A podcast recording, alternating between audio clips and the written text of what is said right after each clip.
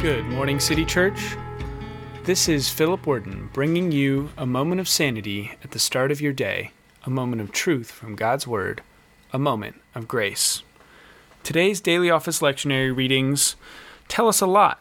They tell us about who God is, who we are, the purpose of God's law, and God's ultimate rescue plan, the fulfillment of the law in Christ Jesus. Starting off in Genesis chapter 16, we get the story of Sarai and Hagar. Their relationship quickly sours and takes a turn for the worse when Sarai takes matters into her own hands to fulfill God's promises for her. This causes a lot of relational strife between the two women and frustration, anger, and fighting. It gets so bad that Hagar runs away. But God shows up to rescue Hagar. He sees her in her misery and he helps her. Even back then, God was a rescuer. This tells us about our character as sinners, taking matters into our own hands, and about God's character as a rescuer. The fact that we're sinners is echoed once again in Psalm 53, one of today's Psalms. Starting in verse 2, it says, God looks down from heaven on the sons of men to see if there are any who understand, any who seek God. Everyone has turned away. They have together become corrupt. There is no one who does good, not even one. And if we remain in our own way, Psalm 49 tells us that we, like sheep, are destined for the grave. But Psalm 49 has hope for us. It says, No man can redeem the life of another, or give to God a ransom for him. The ransom for a life is costly. No payment is ever enough that he should live on forever and not see decay.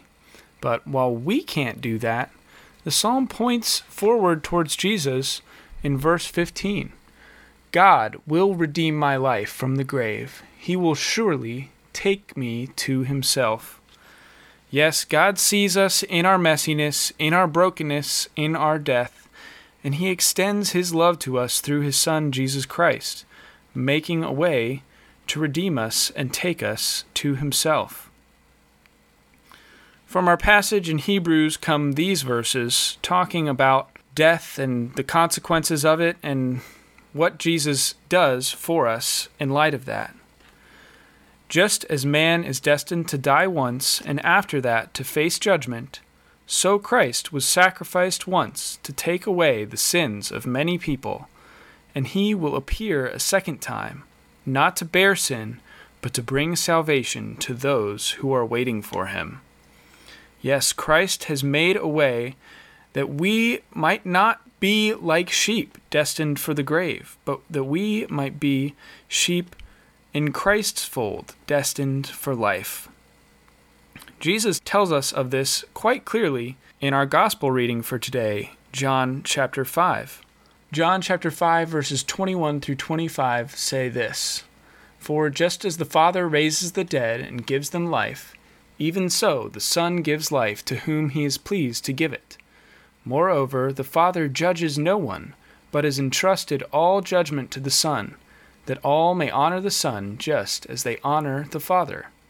Whoever does not honor the Son does not honor the Father who sent him. Very truly, I tell you, whoever hears my word and believes him who sent me has eternal life, and will not be judged, but has crossed over from death to life. Very truly, I tell you, a time is coming, and has now come, when the dead will hear the voice of the Son of God and those who hear will live. We are those people who've crossed from death to life. We are the dead who have heard the voice of the Son of God. But this also demands a response. To borrow a verse from James, which isn't in our readings for today, but I think rewords this criterion that Jesus gives us for being free from condemnation. I'll quote James chapter 1 verse 22. Do not merely listen to the word and so deceive yourselves. Do what it says.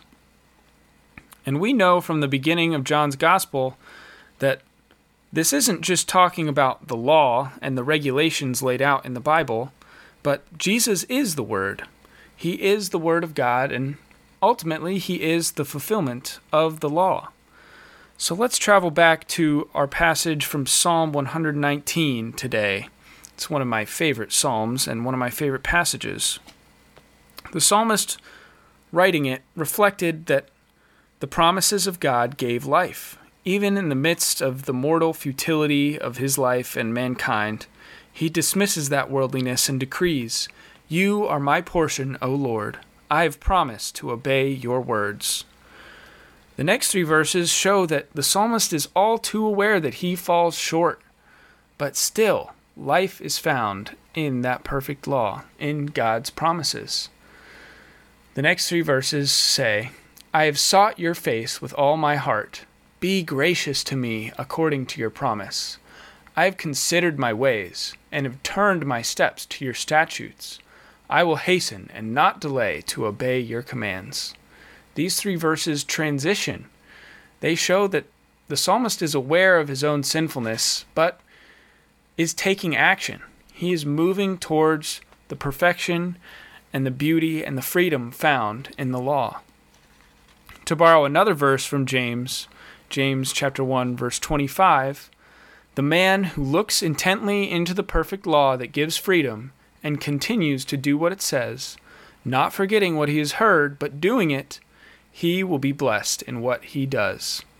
I think that the psalmist was one such man, and I hope that we all can be like that kind of person as well. But if you're like me, a little nagging voice reminds you of Paul's words in Romans 7, verse 10, talking about the law. The very commandment that was intended to bring life actually brought death. So, what does this mean? I could go on like this forever, I often find myself caught in the middle of this paradox. Looking into the law increases my awareness of my own sinfulness, but it also shows me the grace and love of Christ, the freedom that is brought through Christ Jesus. To return to our office lectionary readings, Psalm 53 ends Oh, that salvation for Israel would come out of Zion, when God restores the fortunes of his people let Jacob rejoice and be glad. And once again, John chapter 5, verse 25 reminds us a time is coming and has now come when the dead will hear the voice of the Son of God, and those who hear will live. So respond to that truth. Respond to the gospel today, City Church. Stay well and do good.